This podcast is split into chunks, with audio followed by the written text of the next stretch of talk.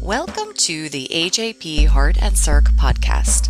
I'm Cara Hensel-Keehan. Today we'll discuss a new article by Malhi et al. Titled Serine Arginine-Rich Protein Kinase 1 Inhibition for the Treatment of Diabetic Retinopathy.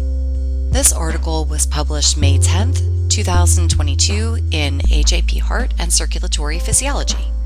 Joining me today are consulting editor Dr. Sean Bender, authors Professor David Bates and Dr. Naseeb Malhi, and content expert Dr. Jerry Breslin. Let's get started. Sean? Thank you, Cara, and thank you, Naz, Dave, and Jerry for joining today's podcast. Diabetic retinopathy is a common diabetic microvascular disease and a leading cause of blindness in the Western world. Defects in the blood-retinal barrier owing to increased production of vascular endothelial growth factor A, or VEGFA, isoforms, in particular VEGFA165A, promote angiogenesis and permeability. Prior work has established that inhibition of serine arginine-rich protein kinase 1, or SRPK1, can prevent blood vessel growth by switching VEGFA splicing from VEGFA165A to VEGFA165B. Whether SRPK1 mediated upregulation of proangiogenic VEGFA165A contributes to diabetic retinopathy and underlying mechanisms remain unclear. As a corollary, it is also unclear whether SRPK1 inhibition could attenuate the pathophysiology of diabetic retinopathy. This original research article addresses these important questions using a robust combination of mechanistic in vitro studies using human retinal pigment epithelial cells alongside studies in type 1 diabetic rats. Naz, could you please briefly describe the rationale for the study, how it was conducted, and the main findings of your important work? Hi, Sean. Thank you for that question. So as you said, the rationale from this study really dated back to 2002 when Dave found that a switch in splicing in vascular endothelial growth factor, which at that time was classically known to be a potent inducer of angiogenesis and even more potent inducer of vascular permeability, could actually be alternatively spliced into this alternative isoform, VEGF165B. So our study focused on this alternative splicing in diabetic retinopathy, specifically looking at permeability, changes in permeability in response to diabetic conditions. So we conducted our study both in vitro and in vivo. So we're lucky enough to be able to get human donor eyes from a UK eye bank. And then I was able to actually isolate retinal pigmented epithelial cells from these eyes and culture them and actually measure the impedance. So I was able to culture them to the point that they would form the nice tight monolayer that they actually create, they actually have in the eye. And we were actually able to measure the impedance. So on the in vitro side, I cultured these cells and subjected them to hyperglycemia in a similar concentration as what would be found in the eye. And then I was able to monitor the impedance and also looked at the activity of a regulator of VEGF splicing, SRPK1. And I did this through looking at the splice factor that SRPK1 regulates and looking at the localization of this splicing factor, SRSF1, in the cells. So when SRPK1 activates SRSF1, it actually translocates from the cytoplasm into the nucleus. So I looked at the localization through immunofluorescence and was able to see that there was an increase in SRSF1 nuclear localization in hyperglycemic cells. And when you inhibit SRPK1 through the Sphinx 31, which was the SRPK1 inhibitor, this actually caused the SRSF1 to move back into the cytoplasm. And this translocation was really dependent on hyperglycemia, because when I removed the glycemic stimulus, the SRSF1 translocated back into the cytoplasm. And then I also looked at this through measuring the impedance, as I said earlier, and we also found the same thing. So hyperglycemia caused a decrease in impedance. Thus, we determined that this was an increase in permeability, and that when you use the SRPK1 inhibitor Sphinx 31, the impedance was then restored. And also this impedance was, change in impedance rather, was found to be dependent on the alternative splice factor VEGF165B, because when we co-treated with a antibody against VEGF165B, the impedance, there was no change in impedance in hyperglycemic RPE cells, retinal pigmented epithelial cells. And then I also performed this study in vivo. So we used the streptozotocin model of type 1 diabetes in Norway brown rats, which do develop increases in permeability and diabetic retinopathy-like symptoms in this type 1 model. And we were able to use this new technique that we published a few years ago, where we're actually able to measure the permeability of the vasculature in the eye without having to cull the animal. So we use sodium fluorescein, which is a fluorescent dye, and we performed fundus fluorescein angiography. We actually developed this algorithm, which allowed us to measure the permeability of the eye. And the great thing about that was we were able to monitor the same rats throughout the course of the study. So initially what we found is that this type 1 model did actually work. When we treated the rats with streptozotocin, we did see an increase in permeability over 30 days. And when we administered SRPK1 inhibitor in the form of an eye drop twice daily, we actually found that this blocked this increase in permeability. And we also looked at a measurement of diabetic macular edema through optical coherence tomography. And we also found the same thing. So just over 30 days, we did see a slight signs of diabetic macular edema, so a slight separation. And when we use this SRPK1 inhibitor, we didn't see these in these diabetic rats. So it gave us clues that we really think that SRPK1 inhibition could have positive therapeutic outcome in diabetic retinopathy and also the diabetic macular edema. Dave, your exciting in vitro work in human cells is complemented by studies in rats with type 1 diabetes. These studies testing the efficacy of an SRPK1 inhibitor delivered via eye drop utilized a prevention design where eye drops were initiated at the outset of the diabetes phenotype. Do you believe such eye drops would be beneficial as a treatment in established diabetic retinopathy? Thank you, Sean. There are a number of things that we would need to do to be able to find out whether this would work in humans. Obviously, the first thing is to implement a clinical trial and to take what our findings from the rat model into a human requires a number of changes to what we've done so far. One of the interesting things, of course, is that rat eyes are much smaller and much thinner than human eyes. And so you need to develop molecules that will be able to penetrate all the way in across the sclera and across the choroid and into the retina in order to be able to affect SRPK1. And that is what we subsequently did with the company Exonate, which is a spin-out company from the University of Nottingham, to develop molecules that can penetrate into the back of the eye in larger animals. And that is now towards the end of the phase 1 clinical trial in diabetic macular edema. We'll have to wait to see what the results of those are, but the principle that's reversing the switch from VEGF165A to VEGF165B would reduce the permeability of the retinal vasculature and potentially of the leakage through the retinal pigmented epithelial cells, and reduce diabetic macular edema or the adverse effects of diabetes on non-proliferative or proliferative diabetic retinopathy are certainly things that could be possible. Thank you. These have been great answers. So Naz, do you believe that SRPK1 inhibition would then be similarly effective in a model of type 2 diabetes-associated diabetic retinopathy, since this is the most common form of diabetes in the broader population? Thank you for that question, Sean. So whilst we don't have the evidence in a type 2 in vivo model, so what we're monitoring here are the secondary effects of diabetes, which are actually the primary cause of disability and mortality in diabetes. So our in vitro models, looking at both type 1 and type 2, is really looking at the effects of hypoglycemia. And we do see this switch in splicing. So we see in hypoglycemia, there's an increase in the proangiogenic isoform. And also when we inhibit, we see the decrease.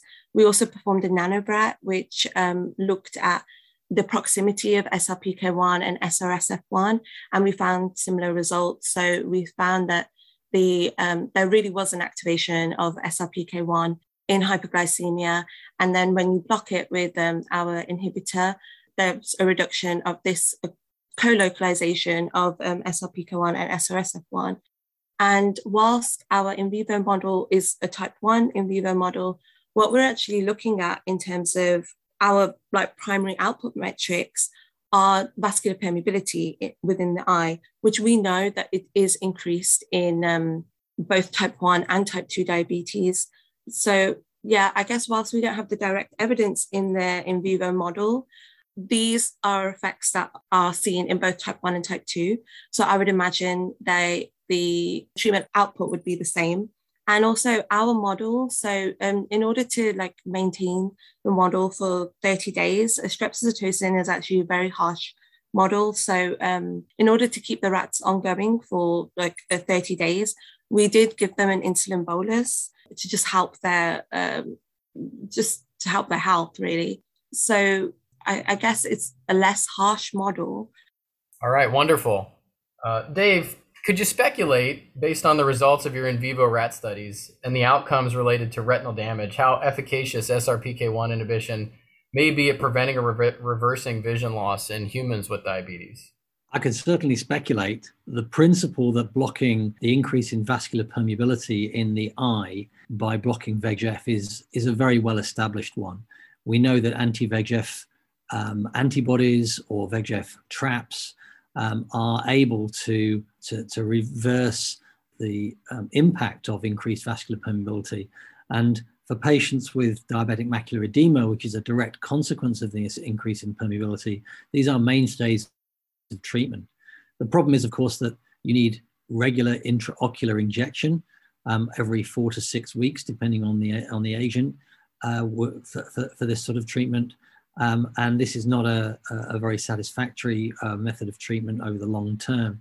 So the development of an eye drop formulation that can be given on a daily basis, I think really does change the landscape, because patients who have diabetes and increased permeability really don't get treated until they start to get impaired vision. Whereas because of the injection into the eye, whereas with an eye drop, you can start treatment much earlier. You can start it as soon as you start to see indications of retinal leakage, which are picked up during regular screening for diabetics through the retinopathy screening services. So I think there is a really hopeful outcome to this, in that it may well be possible to treat patients and prevent diabetic blind retinopathy causing blindness in patients.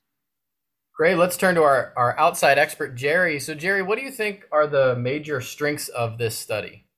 Yeah, thank you, Sean. What I found to be the major strengths of the study were the combination of the in vitro models using often multiple readouts to identify the same thing. For example, permeability. So the authors, they would use both, say, an impedance model, which gives you a sense of barrier function, but then also look at the permeability of a particular molecule. And then so this combining different approaches and also both in vitro and in vivo approaches, I felt was very strong. The other thing I felt was very strong about the study is the whole premise. I don't really know of anyone outside this group that's studying the different splice variants of VEGFA. And so I think, there's a lot of promise here. I mean, there's different splice variants out there. They've got to be doing something, right? And so the group has been very persistent looking at this and has found a potential application that I think has a lot of promise. Jerry, that's really kind of you to say that. I must put a little shout out to some of the other people who are working on this as well. So Brian Annex's group have done some very nice work on VEGFA165B in cardiovascular disease. There's a number of groups in Japan who have looked at this in different eye conditions, and also looking at SRPK1 inhibitors. And Nathaniel Gray's group at Harvard have found some interesting SRPK1 inhibitors. An amazing group working on systemic sclerosis in Italy, run by Mirco Minetti. And I think one of the things that we're beginning to see now, although back in 2002, when we first discovered it, it took a bit of a while to take off. What we're seeing now is that a lot of people around the world are starting to work on this principle of alternative splicing of VEGF and how it's affecting different conditions. It appears to be something that's not just limited to diabetic retinopathy, but is at play in a number of different conditions, including cardiovascular disease and cancer. So Naz, what do you feel are the implications of the study in regard to the broad understanding of diabetic retinopathy? And do you feel these data should shift the thinking about mechanisms of diabetic retinopathy? Thanks for that question, Sean. So our study, we focus on looking at the outer blood-retinal barrier, which, and most other studies look at the inner blood-retinal barrier. So that's the tight junctions between the endothelial cells, the retinal endothelial cells. Whereas we actually find that, and this is already known, that there is also an increase in outer blood-retinal barrier permeability in diabetic retinopathy and diabetic macular edema. And actually what we find that's really important is that targeting the outer blood-retinal barrier can have therapeutic implications in diabetic retinopathy. Molecularly, we see that the importance of SRPK1 in vascular permeability and the alternative splicing of VEGF in pigmented epithelial cells. And I think our focus in the study is, rather than just looking at directly the VEGF, we actually look at the alternative splicing, because one of the reasons it's hypothesized that there's a large amount of non-responders. I think there's 40% of patients that have targeted vascular endothelial growth factor therapy are non-responders. And so we find that actually it's not VEGF itself, it's the alternative isoforms that's important. Although there are other papers that talk about, we do see a decrease in VEGF165B, so the protective VEGF isoform in the vitreous humor of diabetic human retinopathy patients. Our study is the first where we're focused on the alternative splicing of VEGF itself in the form of a treatment option. The real importance of targeting the outer blood retinal barrier as well is that the retinal pigmented epithelial cells are the primary source of VEGF for the eye. So it's not the endothelial cells, because they make such a small portion of the cells of the eye. And since they're producing the huge amounts of VEGF within the eye, targeting it does seem like a real viable treatment option. Dave, could you give us a brief history of the overall focus in your lab on this particular issue and how we've gotten to where we are today? Yeah, sure. It's interesting because this project started off when I was in discussion with a small UK charity called the National Eye Research Campaign, which is now called Sight Research UK. And they'd put a call out for grant applications for PhD studentships to train people in ophthalmology research. We put a grant application in, and they came back and said, "We really love the grant application, but we can only fund two, and yours wasn't the one we're going to fund. But we would like to go out and raise money to get this project funded." And they, in fact, went out over the following year to apply for funding from various different people, from Rotary clubs and from Masonic guilds and other donors around the UK to raise money for this project. And then a year later, they came back to us and said, "We've got funding." And when I interviewed Naz for a PhD studentship working at the university, she was so excited about working on diabetes and diabetic retinopathy. This is clearly something she wanted to do for her career. She had the intelligence and the vision and the, if you'll excuse the pun, to see where this could go. And so she came in to learn how to do both the cell biology, which was sort of up and running in my lab, but also to develop the in vivo techniques for being able to measure permeability. And one of the really interesting things about the technique was that we had previously measured permeability in the rat eye by perfusing with a blue dye, Evans blue dye, which is a standard in the field, which meant that we had to kill the animals every time we wanted to measure them. And she was able to develop this continuous monitoring technique using both fluorescence angiography and optical coherence tomography, which meant that you could use 1/4 the number of animals to get this, to get actually a more powerful result. So the National Eye Research Campaign were excellent in funding it. They weren't particularly focused on an improvement in trying to have a reduction, refinement, or replacement of animals in this, but actually what came out of it was a refinement and a reduction to animal use, which resulted in an increase in our understanding of the of how the retina worked. And I was very fortunate to have Naz as a PhD student in my lab for 3 years. She did her PhD in 3 years flat, and then moved on to a postdoc, which she's, I understand, working hard at and being very successful at. So it was a really rewarding project, and was able to be run alongside collaborations with University of New South Wales, Jonathan Morris, who was able to make the molecules that we used, and the spin-out company Exonate that we worked with in terms of the SRPK1 SRSF1 interaction. So it was a beautiful sort of coming together of funding and collaborators and projects that enable this work to happen. Dave just reminded me of one of the strengths, you know, and this is kind of based off of my experience when I was growing up. So when I was like in 8th grade, 9th grade, my brother was up in college and had gotten into optometry school. And, you know, late when he was in optometry school, he would tell me stories like, boy, I look into people's eyes and I can see the story of their health. I can tell if they have atherosclerosis. And in some cases, you know, I find out that they're diabetic when they didn't even know they were diabetic, because they've already advanced to the stage where, you know, they're developing retinopathy. So, you know, one of the nice powers of this study is the development of a longitudinal method to look at the progression and changes in permeability over time in the same animal. And I think that that's very powerful, and, you know, in addition to supporting the findings of this study, would be applicable to future studies as well. Thank you, Naz, David, and Jerry for joining us today in this discussion, and I encourage the listeners to check out this exciting article by Malhi et al.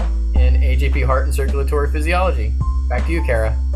Thanks for listening to this episode of the AJP Heart and Circ podcast. Our theme music was written and performed by Ray Mitchell. Catch the latest episodes of our podcast at physiology.org/journal/AJP Heart.